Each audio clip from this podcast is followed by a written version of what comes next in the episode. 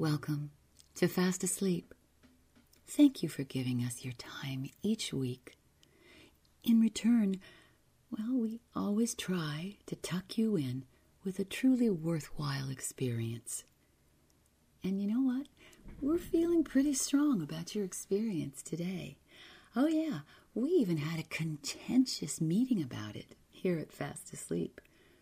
And, well, we finally put our concerns aside about today's author, Anton Chekhov.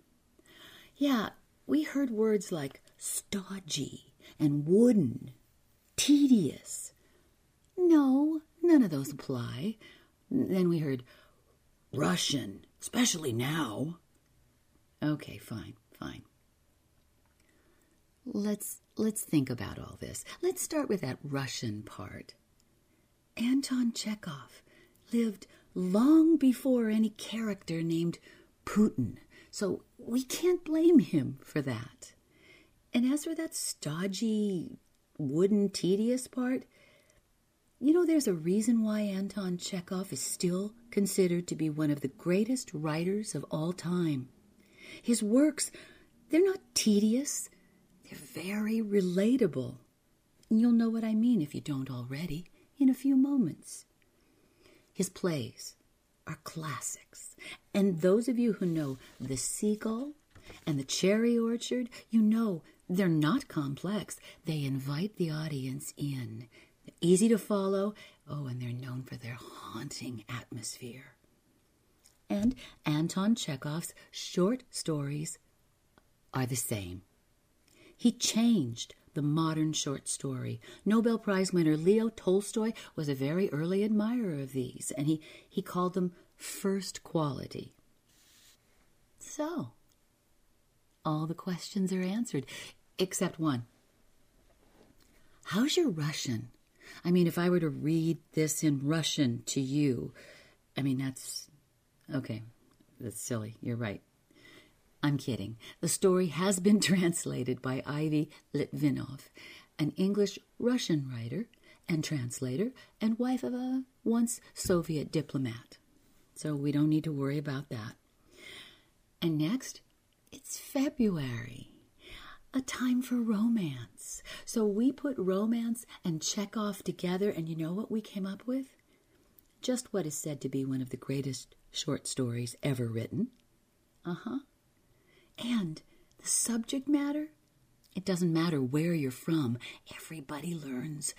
Everybody loves to learn about a deceiving husband who is finally brought to his knees by love. So, enough of all this. I know, I know. Let's tuck in, everybody, for Anton Chekhov's The Lady with a Dog.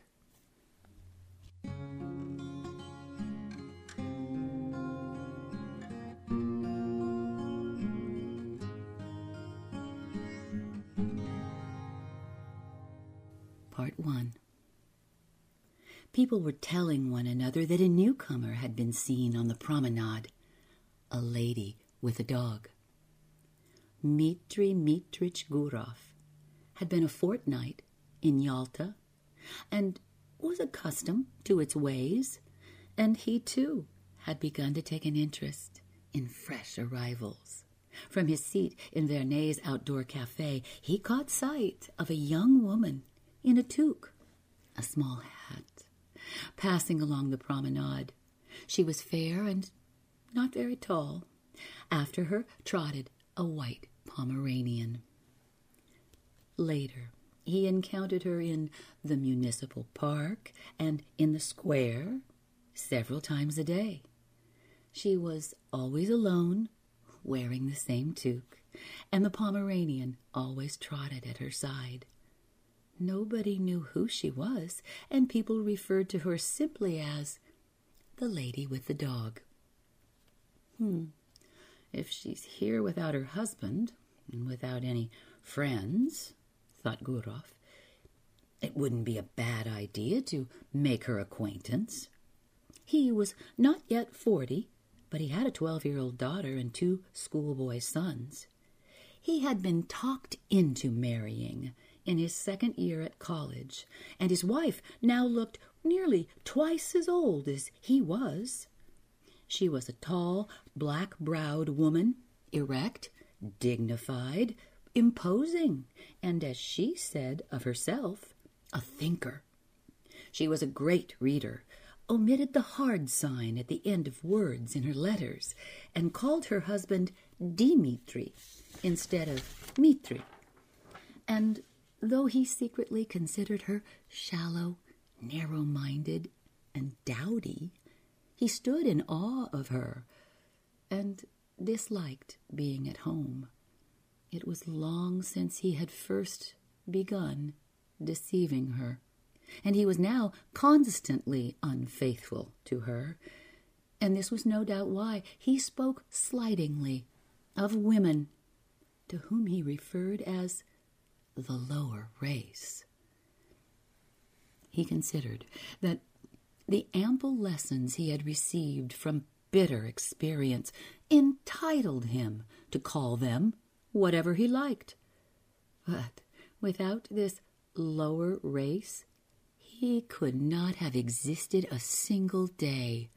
He was bored and ill at ease in the company of men, with whom he was always cold and reserved, but felt quite at home among women, and knew exactly what to say to them and how to behave. He could even be silent in their company without feeling the slightest awkwardness. There was an elusive charm in his appearance and disposition, which attracted women and caught their sympathies. He knew this and was himself attracted to them by some invisible force. Repeated and bitter experience had taught him that, well, every fresh intimacy while at first introducing such pleasant variety into everyday life and offering itself as a charming light adventure, uh, inevitably developed among decent people, especially in Moscow, where they are so irresolute and slow to move, into a problem of excessive complication leading to an intolerably irksome situation. Hmm. But every time he encountered an attractive woman, he forgot all about this experience. The desire for life surged up in him, and everything suddenly seemed simple and amusing. One evening, then, while he was dining at the restaurant in the park, the lady in the toque came strolling up and took a seat at a neighboring table. Her expression, gait, dress, coiffure, all told him that she was from the upper classes, that she was married, that she was in Yalta for the first time, alone and bored. The accounts of laxity of morals among visitors to Yalta are greatly exaggerated, and he paid no heed to them, knowing that for the most part they were invented by people who would gladly have transgressed themselves had they known how to set about it. But when the lady sat down at a neighboring table a few yards away from him, these stories of easy conquests, of excursions to the mountains, came back to him, and the seductive idea of a brisk, transitory liaison, an affair with a woman whose very name he did not know, suddenly took possession of his mind. He snapped his fingers at the Pomeranian, and when it trotted up to him, shook his forefinger at it the Pomeranian growled. Gurov shook his finger again. The lady glanced at him and instantly lowered her eyes. He doesn't bite, she said, and blushed. May I give him a bone? he asked, and on her nod of consent added in friendly tones, Have you been long in Yalta? Uh, about uh, five days. Oh, and I am dragging out my second week here. Neither spoke for a few minutes. The days pass quickly, and yet one is so bored here, she said, not looking at him. Well, it's the thing to say. It's boring here. People never complain of boredom in god-forsaken holes like Belyov or Zhizdra. But uh, when they get here, it's, oh, the dullness, oh, the dust. you'd, you'd think they'd come from Granada, to say the least of it. She laughed. Then they both went on eating in silence, like complete strangers. But after dinner, they left the restaurant together and embarked upon the light, jesting talk of people free and contented, for whom it is all the same where they go or what they talk about. They strolled along, remarking on the strange light over the sea. The water was a warm, tender purple. The moonlight lay on its surface in a golden strip. They said how close it was after the hot day. Gurov told her he was from Moscow, that he was really a philologist, one who studies the histories of languages, but worked in a bank. That he had at one time trained himself to sing in a private opera company, but had given up the idea. That he owned two houses in Moscow, and, well, from her he learned that she had grown up in Petersburg, but had got married in the town of S, where she had been living two years. That she would stay another month in Yalta, and that perhaps her husband, who also needed a rest, would join her.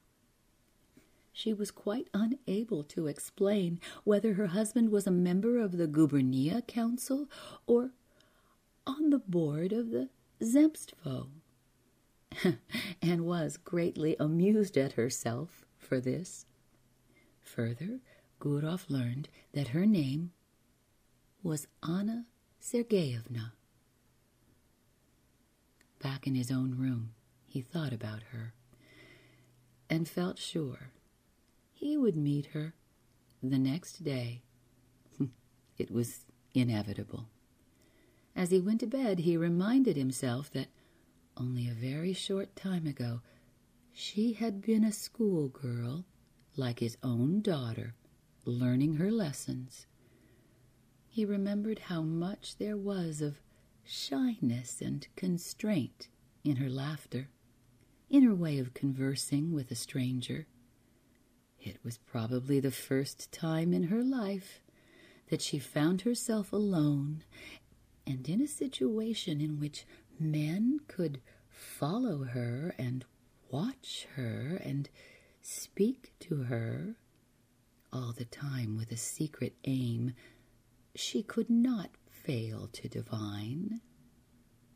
He recalled her slender, delicate neck, her fine gray eyes and yet, there's something pathetic about her, he thought to himself as he fell asleep.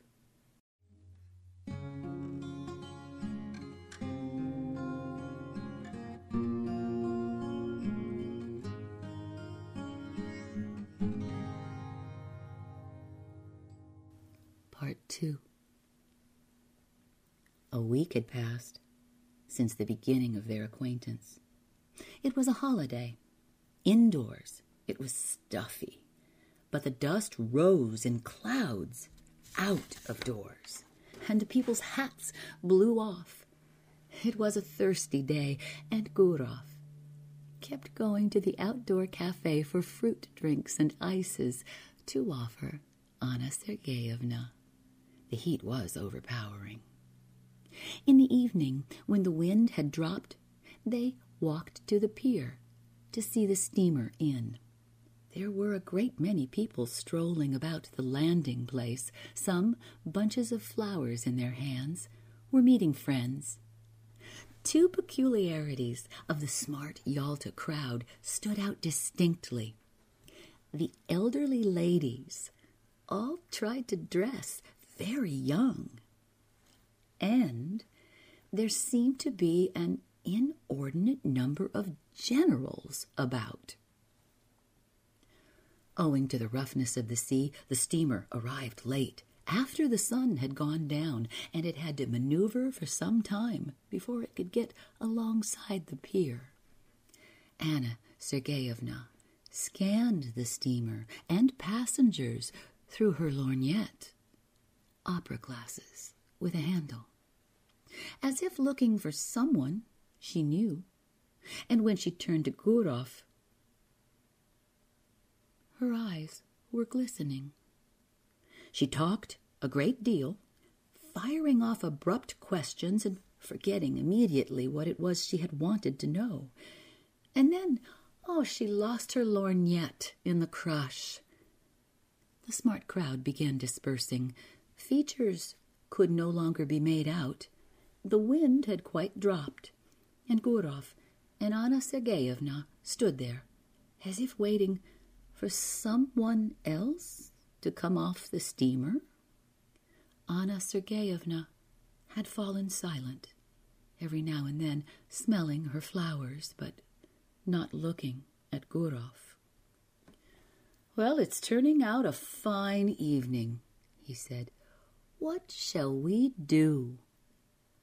We might go for a drive. She made no reply.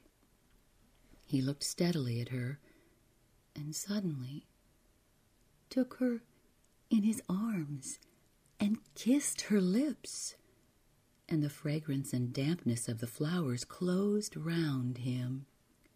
Oh, but the next moment he looked behind him in alarm. Had anyone seen them? Let's go to your room, he murmured. And they walked off together very quickly. Her room was stuffy and smelt of some scent she had bought in the Japanese shop. Gurov looked at her, thinking to himself, hmm, how full of strange encounters life is.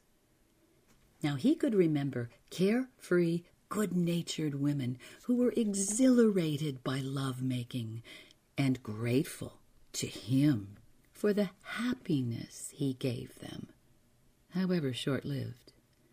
And there had been others, his wife among them, whose caresses were insincere, affected, hysterical, mixed up with a great deal of quite unnecessary talk, and whose expression seemed to say that all this oh, was not just love making or passion, but something much more significant. And then there had been two or three beautiful, cold women over whose features flitted a, a predatory expression, betraying a determination to wring from life more than it could give. Women no longer in their first youth, capricious, irrational, despotic, oh, brainless. And when Gurov had cooled to these, their beauty aroused in him nothing but repulsion, and the lace trimming on their underclothes reminded him of fish scales.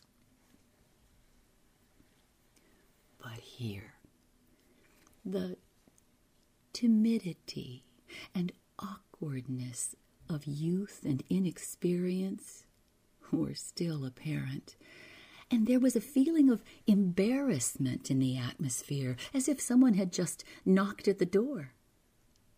Anna Sergeyevna, the lady with the dog, seemed to regard the affair as something very special, very serious, but as if she had become a fallen woman. An attitude he found odd and disconcerting. Her features lengthened and drooped, and her long hair hung mournfully on either side of her face. She assumed a pose of dismal meditation, like a repentant sinner in some classical painting. It isn't right, she said. You will never respect me any more. On the table was a watermelon. Gurov cut himself a slice from it and began slowly eating it. At least half an hour passed in silence. Anna Sergeyevna was very touching, revealing the purity of a decent, naive woman who had seen very little of life. The solitary candle burning on the table scarcely lit up her face, but oh, it was obvious that her heart was heavy. Why should I stop respecting you? asked Gurov. You don't know what you're saying. May God forgive me, she exclaimed, and her eyes filled with tears. It's terrible. Oh, No need to seek to justify yourself. How can I justify myself? I am a wicked, fallen woman. I despise myself and have not the least thought of self justification. It isn't my husband I have deceived, it's myself. And not only now, I have been deceiving myself for ever so long. My husband is no doubt an honest, worthy man, but he's a flunky. I was only twenty when I married him, and I was devoured by curiosity. I wanted something higher. I told myself that there must be a different kind of life. I wanted to live. Mm, to live. I was burning with curiosity. Oh, you'll never understand that. But I swear to God, I, I, I could no longer control myself. Nothing could hold me back. I told my husband I was ill.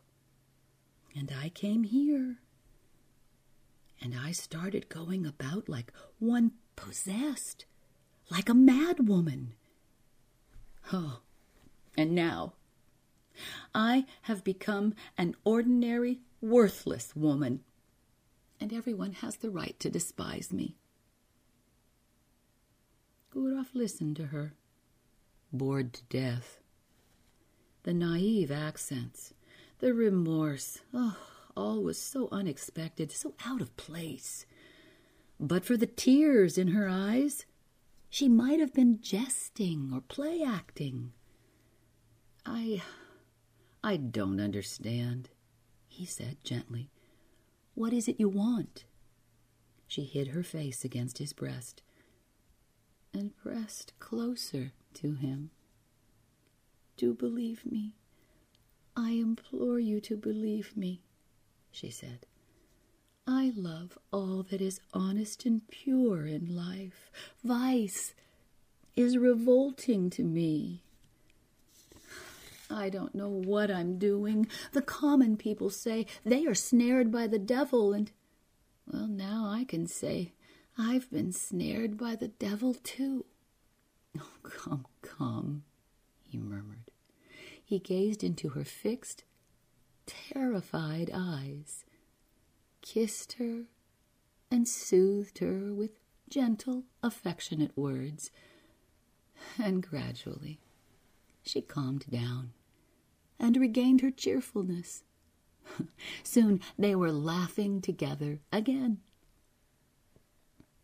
When a little later they went out, there was not a soul on the promenade. The town and its cypresses looked dead, but the sea was still roaring as it dashed against the beach. A solitary fishing boat tossed on the waves, its lamp blinking sleepily. They found a droshky, a carriage, and drove to Oreanda. I discovered your name in the hall just now, said Gurov, written up on the board, von Dideritz. Is your husband a German? No, his grandfather was, I think, but he belongs to the Orthodox Church himself. When they got out of the droshky at Oreanda, they sat down on a bench not far from the church and looked down at the sea without talking. Yalta could be dimly discerned through the morning mist, and white clouds rested motionless on the summits of the mountains. Not a leaf stirred. The grasshoppers chirruped, and the monotonous, hollow roar of the sea came up to them, speaking of peace, of the eternal sleep lying in wait for us all. Oh, the sea had roared like this long before there was any Yalta or Oreanda, and it was roaring now, and would go on roaring just as indifferently and hollowly when we had passed away.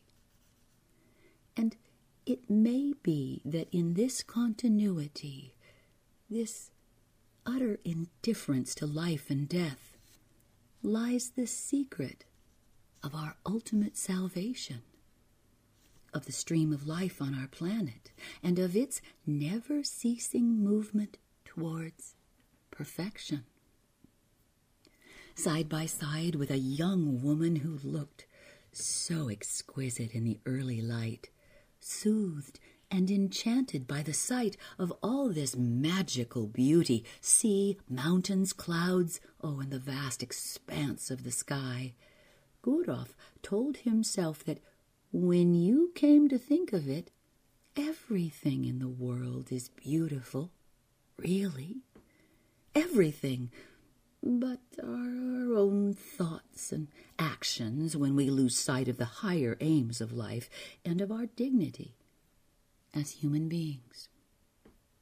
Someone approached them, a watchman probably, looked at them and went away. And there was something mysterious and beautiful even in this. The steamer from Feodosia could be seen coming towards the pier, lit up by the dawn, its lamps out. Oh, there's dew on the grass, said Anna Sergeyevna, breaking the silence. Yes, time to go home. They went back to town.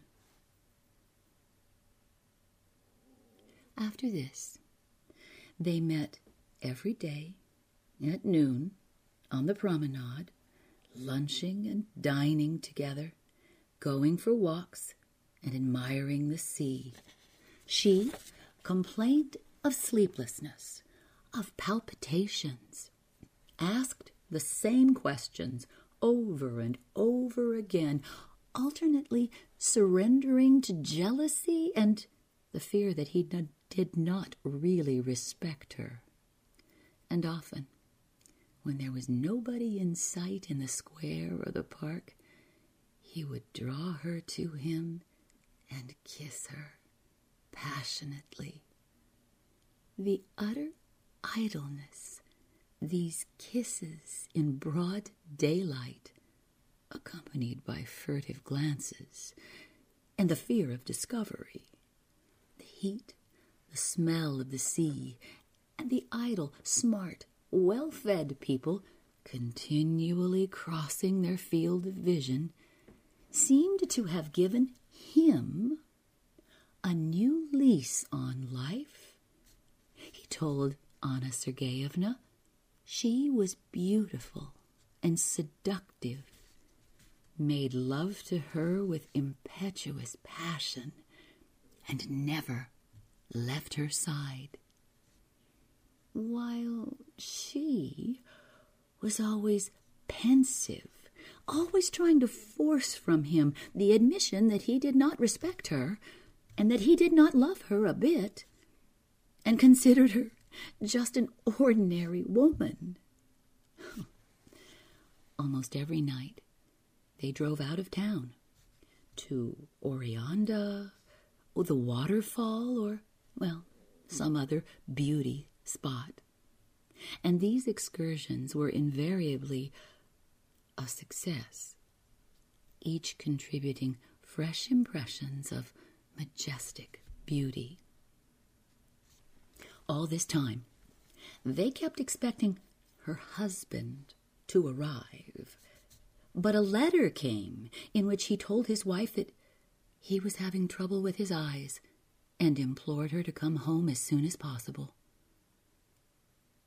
Anna Sergeyevna made hasty preparations for leaving. It's a good thing I'm going, she said to Gurov.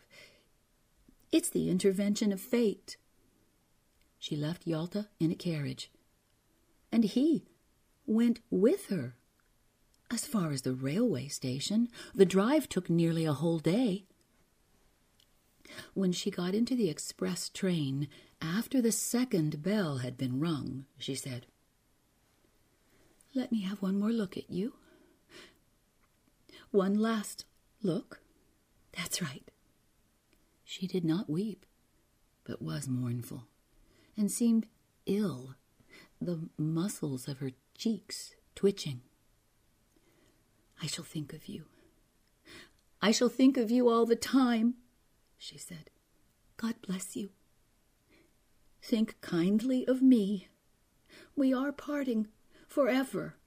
It must be so, because we ought, we ought never to have met. Goodbye. God bless you. The train steamed rapidly out of the station, its lights soon disappearing and a minute later, even the sound it made was silenced, as if everything were conspiring to bring this sweet oblivion, this madness, to an end as quickly as possible. And Gurov, standing alone on the platform and gazing into the dark distance, listened to the shrilling of the grasshoppers and the humming of the telegraph wires with a feeling that he had only just waked up. And he told himself that this had been just one more of the many adventures in his life, and that it, too, was over, leaving nothing but a memory. He was moved and sad, and felt a slight remorse. After all, this young woman whom he would never again see, uh, had not been really happy with him. He had been friendly and affectionate with her, but in his whole behavior, in the tones of his voice, in his very caresses, there had been a shade of irony. Oh, the insulting indulgence of the fortunate male, who was, moreover, almost twice her age, she had insisted in calling him good, remarkable, high minded. Evidently, he had appeared to her different from his real self. In a word, he had, involuntarily, deceived her. There was an autumnal feeling in the air, and the evening was chilly. Ah, it's time for me to be going north too, thought Gurov as he walked away from the platform. High time.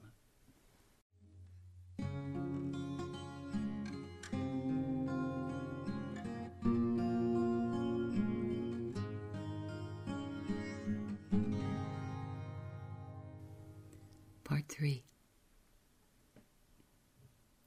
When he got back to Moscow, it was beginning to look like winter. The stoves were heated every day, and it was still dark when the children got up to go to school and drank their tea, so that the nurse had to light the lamp for a short time. Frost had set in. When the first snow falls, and one goes for one's first sleigh ride, oh, it is pleasant to see the white ground the white roofs. One breathes freely and lightly and remembers the days of one's youth. The ancient lime trees and birches, white with rime, have a good natured look. They are closer to the heart than cypresses and palms, and beneath their branches, one is no longer haunted by the memory of mountains and the sea. Gurov had always lived in Moscow, and he returned to Moscow on a fine frosty day. And when he put on his fur lined overcoat and thick gloves and sauntered down Petrovka Street, and when on Saturday evening he heard the church bells ringing, his recent journey and the places he had visited ah, lost their charm for him. He became gradually immersed in Moscow life, reading with avidity three newspapers a day, oh, while declaring, oh, he never read Moscow newspapers on principle. Once more, he was caught up in a whirl of restaurants, clubs, banquets, and celebrations. Once more, glowed with the flattering consciousness that well known lawyers and actors came to his house, that he played cards in the medical club opposite a professor. He had believed that in a month's time Anna Sergeyevna would be nothing but a wistful memory, and that hereafter, with her wistful smile, she would only occasionally appear to him in dreams, like others before her. But hmm, the month was now well over, and winter was in full swing, and all was as clear in his memory as if he had only parted with Anna Sergeyevna the day before and his recollections grew ever more insistent. When the voices of his children at their lessons reached him in his study through the evening stillness, when he heard a song or the sounds of a musical box in a restaurant, when the wind howled in the chimney, it all came back to him. Early morning on the pier, the misty mountains, the steamer from Feodosia, the kisses. He would pace up and down his room for a long time, smiling at his memories, and then memory turned into dreaming, and what had happened mingled in his imagination with what was going to happen. Anna Sergeyevna, she did not come to him in his dreams. She accompanied him everywhere, like his shadow, following him everywhere he went. When he closed his eyes, she seemed to stand before him in the flesh, oh, still lovelier, younger, tenderer than she had really been. And looking back, oh, he saw himself, too, as better than he had been in Yalta. In the evenings, she looked out at him from the bookshelves, the fireplace, the corner. He could hear her breathing, the sweet rustle of her skirts. In the streets, he followed women with his eyes to see if there were any like her. He began to feel an overwhelming desire to share his memories with someone. But he could not speak of his love at home. And outside his home, who was there for him to confide in? Oh, not the tenants living in his house, and certainly not his colleagues at the bank. And what was there to tell? Was it love that he felt? Had there been anything exquisite, poetic, anything instructive, or even amusing about his relations with Anna Sergeyevna. He had to content himself with uttering vague generalizations about love and women, and nobody guessed what he meant, though his wife's dark eyebrows twitched as she said, The role of a coxcomb doesn't suit you a bit, Dimitri. One evening, leaving the medical club with one of his card partners, a government official, he could not refrain from remarking, Oh, if you only knew what a charming woman I met in Yalta. Well, the official got into his sleigh, and just before driving off turned and called out, Mitri Mitrich? Yes. You were quite right, you know. Oh? The sturgeon, it, it was just a little off. Oh, these words. In themselves, so commonplace and for some reason infuriated Gurov. Seemed to him humiliating, gross. What savage manners! What people! What wasted evenings! And what tedious, empty days! Ah, frantic card playing, gluttony, drunkenness, perpetual talk, always about the same thing. The greater part of one's time and energy went on business that was no use to anyone, and on discussing the same thing over and over and over again. Oh, and there was nothing to show for it but a stunted, earthbound existence and a round of trivialities. And there was nowhere to escape to. You might as well be in a madhouse or a convict settlement. Gurov lay awake all night, raging, and went about the whole of the next day with a headache. He slept badly on the succeeding nights, too, sitting up in bed, thinking or pacing the floor of his room. He was sick of his children, sick of the bank, felt not the slightest desire to go anywhere or talk about anything.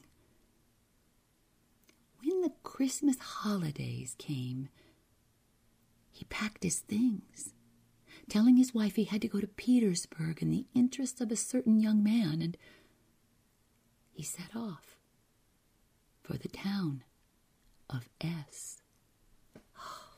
to what end? He hardly knew himself. He only knew that he must see Anna Sergeyevna, must speak to her, arrange a meeting, if possible.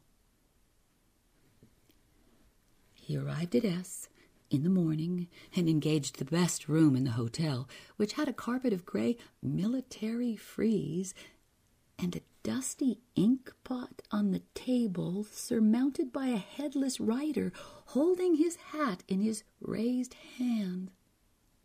The hall porter told him what he wanted to know.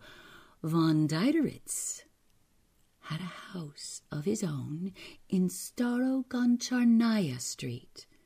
It wasn't far from the hotel. He lived on a grand scale, luxuriously, kept carriage horses. The whole town knew him. The hall porter pronounced the name Dreiteritz. Gurov strolled over to Starogoncharnaya Street and discovered the house. In front of it was a long gray fence with inverted nails hammered into the tops of the palings. Oh, with a fence like that, well, that that's enough to make anyone want to run away, thought Gurov, looking at the windows of the house and the fence. He reasoned that since it was a holiday, her husband would probably be at home. In any case, it would be tactless to embarrass her by calling at the house, and a note might fall into the hands of the husband and bring about catastrophe. The best thing would be to wait about on the chance of seeing her. And he walked up and down the street, hovering in the vicinity of the fence, watching for his chance.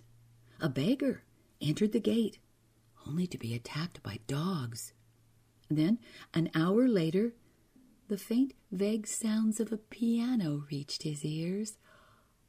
That would be Anna Sergeyevna playing. Suddenly, the front door opened, and an old woman came out, followed by a familiar white Pomeranian. Gurov, Gurov tried to call to it, but his heart beat violently, and in his agitation, oh, he could not remember its name. He walked on, hating the gray fence more and more, and now ready to tell himself irately that Anna Sergeyevna had forgotten him, had already perhaps found distraction in another.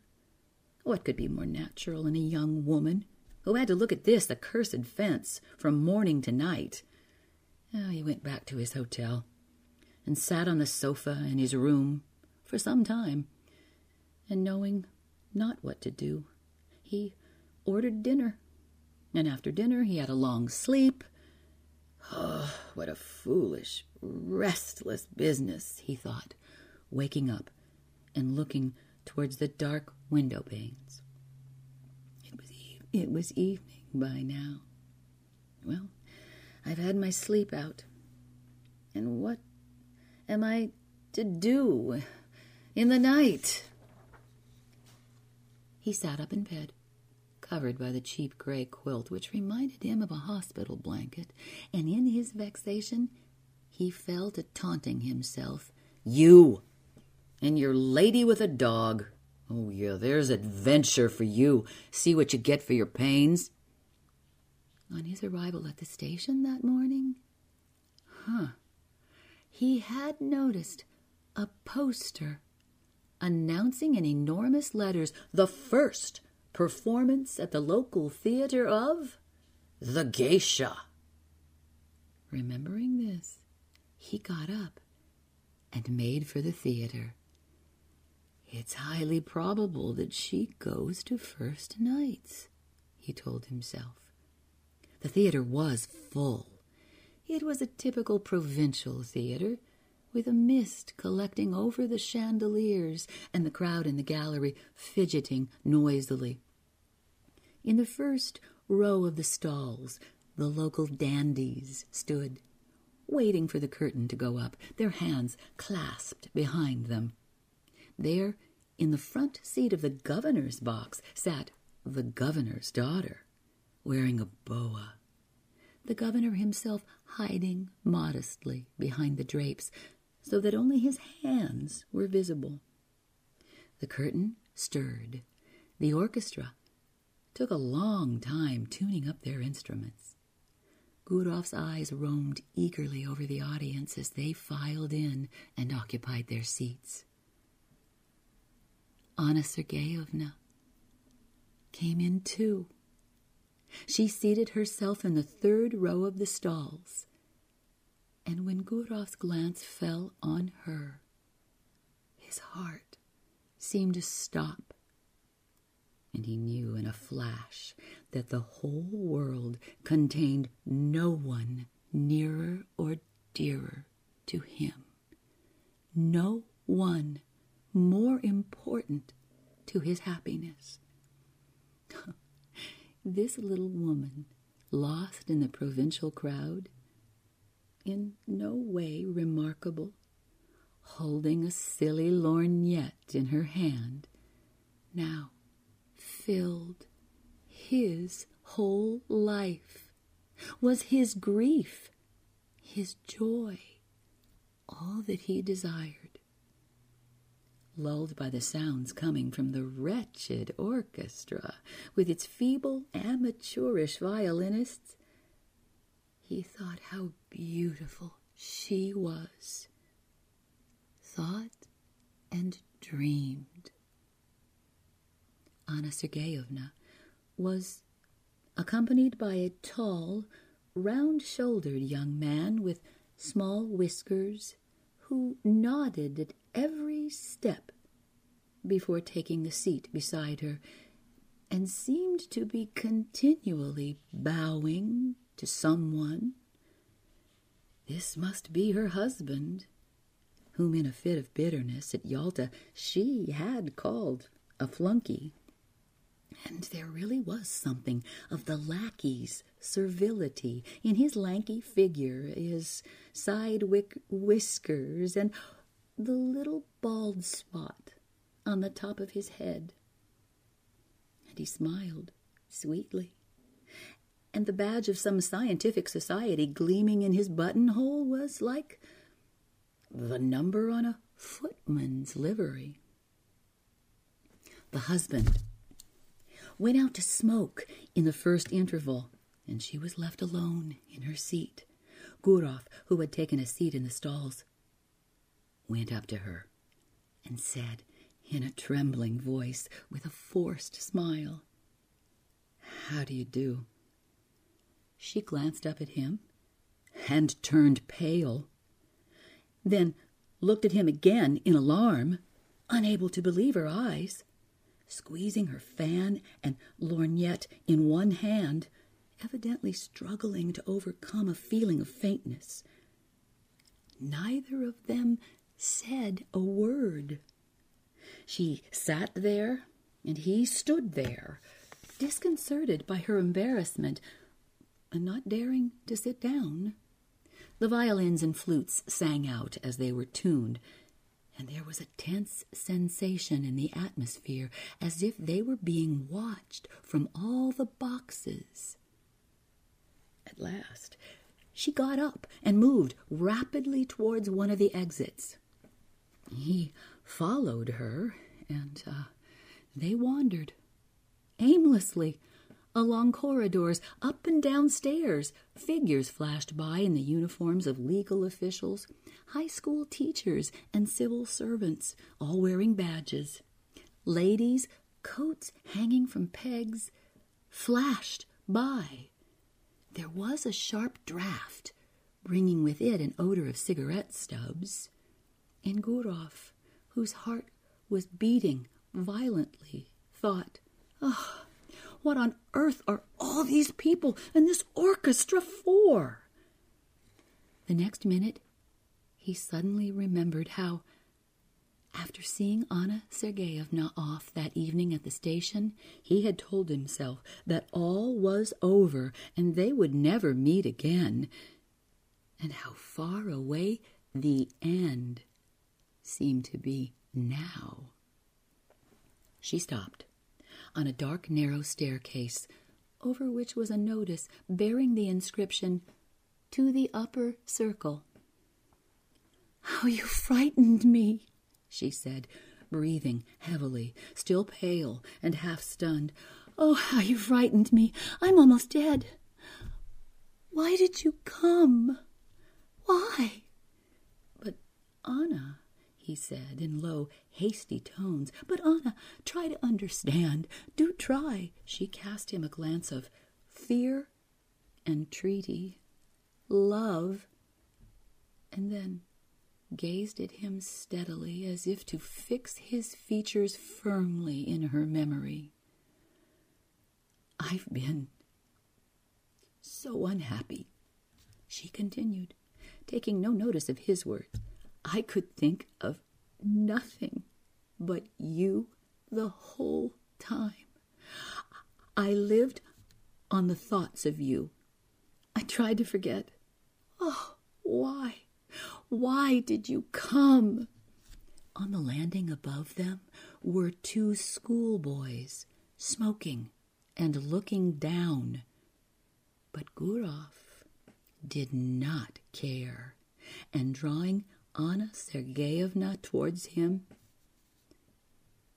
began kissing her face, her lips, her hands. What are you doing? Oh, what are you doing? she said in horror, drawing back. We have both gone mad. Go away this very night, this moment. Oh, by all that is sacred, I implore you. Somebody is coming. Someone was ascending the stairs. You must go away, went on Anna Sergeyevna in a whisper. Do you hear me, Mitri Mitrich? I, I will come to you in Moscow. I have never been happy. I am unhappy now, and I shall never be happy, never. Do not make me suffer still more. I will, I will, I will come to you in Moscow, I swear it. And now we must part. Oh, my dear one, oh, my kind one, my darling, we must part. She pressed his hand and hurried down the stairs, looking back at him continually, and her eyes showed that she was in truth unhappy. Gurov stood where he was for a short time, listening. And when all was quiet, went to look for his coat and left the theater.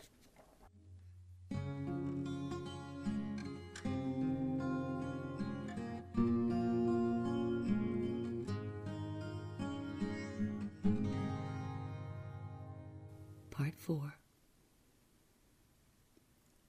And Anna Sergeyevna began going to Moscow to see him. Every two or three months, she left the town of S, telling her husband that she was going to consult a specialist on female diseases. And her husband believed her and did not believe her. In Moscow, she always stayed at the Slavyansky Bazaar, sending a man in a red cap to Gurov the moment she arrived. Gurov went to her, and no one in Moscow knew anything about it. One winter morning he went to see her as usual. The messenger had been to him the evening before, but had not found him at home. His daughter was with him, for her school was on the way, and he thought, well, he might as well see her to it. It is three degrees above zero, said Gurov to his daughter, and yet it is snowing. You see. It's only above zero, close to the ground. The temperature in the upper layers of the atmosphere is quite different. Why doesn't it ever thunder in winter, Papa? Oh, he explained this too. As he was speaking, he kept reminding himself that he was going to a rendezvous and that not a living soul knew about it, or probably ever would. Ah, he led a double life one in public, in the sight of all whom it concerned, full of conventional truth and conventional deception, exactly like the lives of his friends and acquaintances. And there was another which flowed in secret. And owing to some strange, possibly quite accidental chain of circumstances, everything that was important, interesting, essential, everything about which he was sincere and never deceived himself, everything that composed the kernel of his life, went on in secret, while everything that was false in him, everything that composed the husk in which he hid himself, and the truth which was in him, his work at the bank, discussions at the club, his lower race, his attendance at anniversary celebrations with his wife, was on the surface. He began to judge others by himself, no longer believing what he saw, and always assuming that the real, the only interesting life of every individual, goes on under cover of night, secretly. Every individual existence revolves around mystery. And perhaps that is the chief reason that all cultivated individuals insisted so strongly on the respect due to personal secrets. After leaving his daughter at the door of her school, Gurov set off for the Slaviansky Bazaar. Taking off his overcoat in the lobby, he went upstairs and knocked softly on the door. Anna Sergeyevna, wearing the gray dress he liked most, exhausted by her journey and by suspense, had been expecting him since the evening before. She was pale and looked at him without smiling, but was in his arms almost before he was fairly in the room.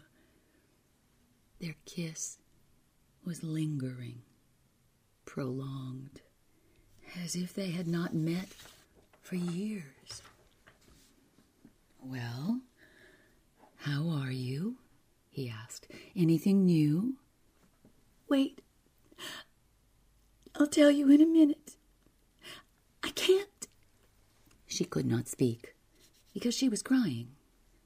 Turning away, she held her handkerchief to her eyes. I'll wait till she's had her cry out, he thought, and sank into a chair. Oh, he rang for tea, and a little later, while he was drinking it, she was still standing there, her face at the window. She wept from emotion from her bitter consciousness of the sadness of their life. They could only see one another in secret, hiding from people as if they were thieves. Was not their life a broken one? Oh, don't cry, he said. It was quite obvious to him that this love of theirs would not soon come to an end, and that no one could say when this end would be. Anna Sergeyevna loved him ever more fondly, worshipped him, and there would have been no point in telling her that one day it must end. Indeed, she would not have believed him.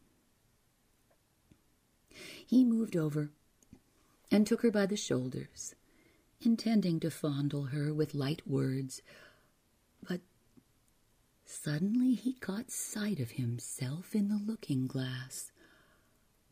Uh, his hair was already beginning to turn gray. It struck him as strange that he should have aged so much in the last few years. The shoulders on which his hands lay were warm and quivering. He felt a pity for this life, still so warm and exquisite, but probably soon to fade and droop like his own. Why did she love him so? Women had always believed him different from what he really was, and had loved in him not himself, but the man their imagination pictured him, a man they had sought for eagerly all their lives. And afterwards, when they discovered their mistake, they went on loving him just the same. And not one of them had ever been happy with him. Time had passed. He had met one woman after another, become intimate with each, parted with each, but had never loved. Oh, there had been all sorts of things between them, but never love. And only now, when he was gray haired, had he fallen in love properly, thoroughly, for the first time in his life. He and Anna Sergeyevna loved one another as people who are very close and intimate, as husband and wife, as dear friends love one another. It seemed to them that fate had intended them for one another, and they could not understand why she should have a husband and he a wife. Well, they were like two migrating birds, the male and the female, who had been caught and put into separate cages. They forgave one another all that they were ashamed of in the past, in their present, and felt that this love of theirs had changed them both. Formerly, in moments of melancholy, he had consoled himself by the first argument that came into his head, but now arguments were nothing to him. He felt profound pity, desired to be sincere, tender. Oh, stop crying, my dearest, he said. You've had your cry. Now stop. Now, let us have a talk. Let us try and think what we are to do. And then they discussed their situation for a long time, trying to think how they could get rid of the necessity for hiding, deception, living in different towns, being so long without meeting. How were they to shake off these intolerable fetters? How? How? he repeated, clutching his head. How? And it seemed to them that they were within an inch of arriving at a decision, and that then a new, beautiful life would begin. And they both realized that the end was still far, far away, and that the hardest, or the most complicated part was only just beginning. Good night.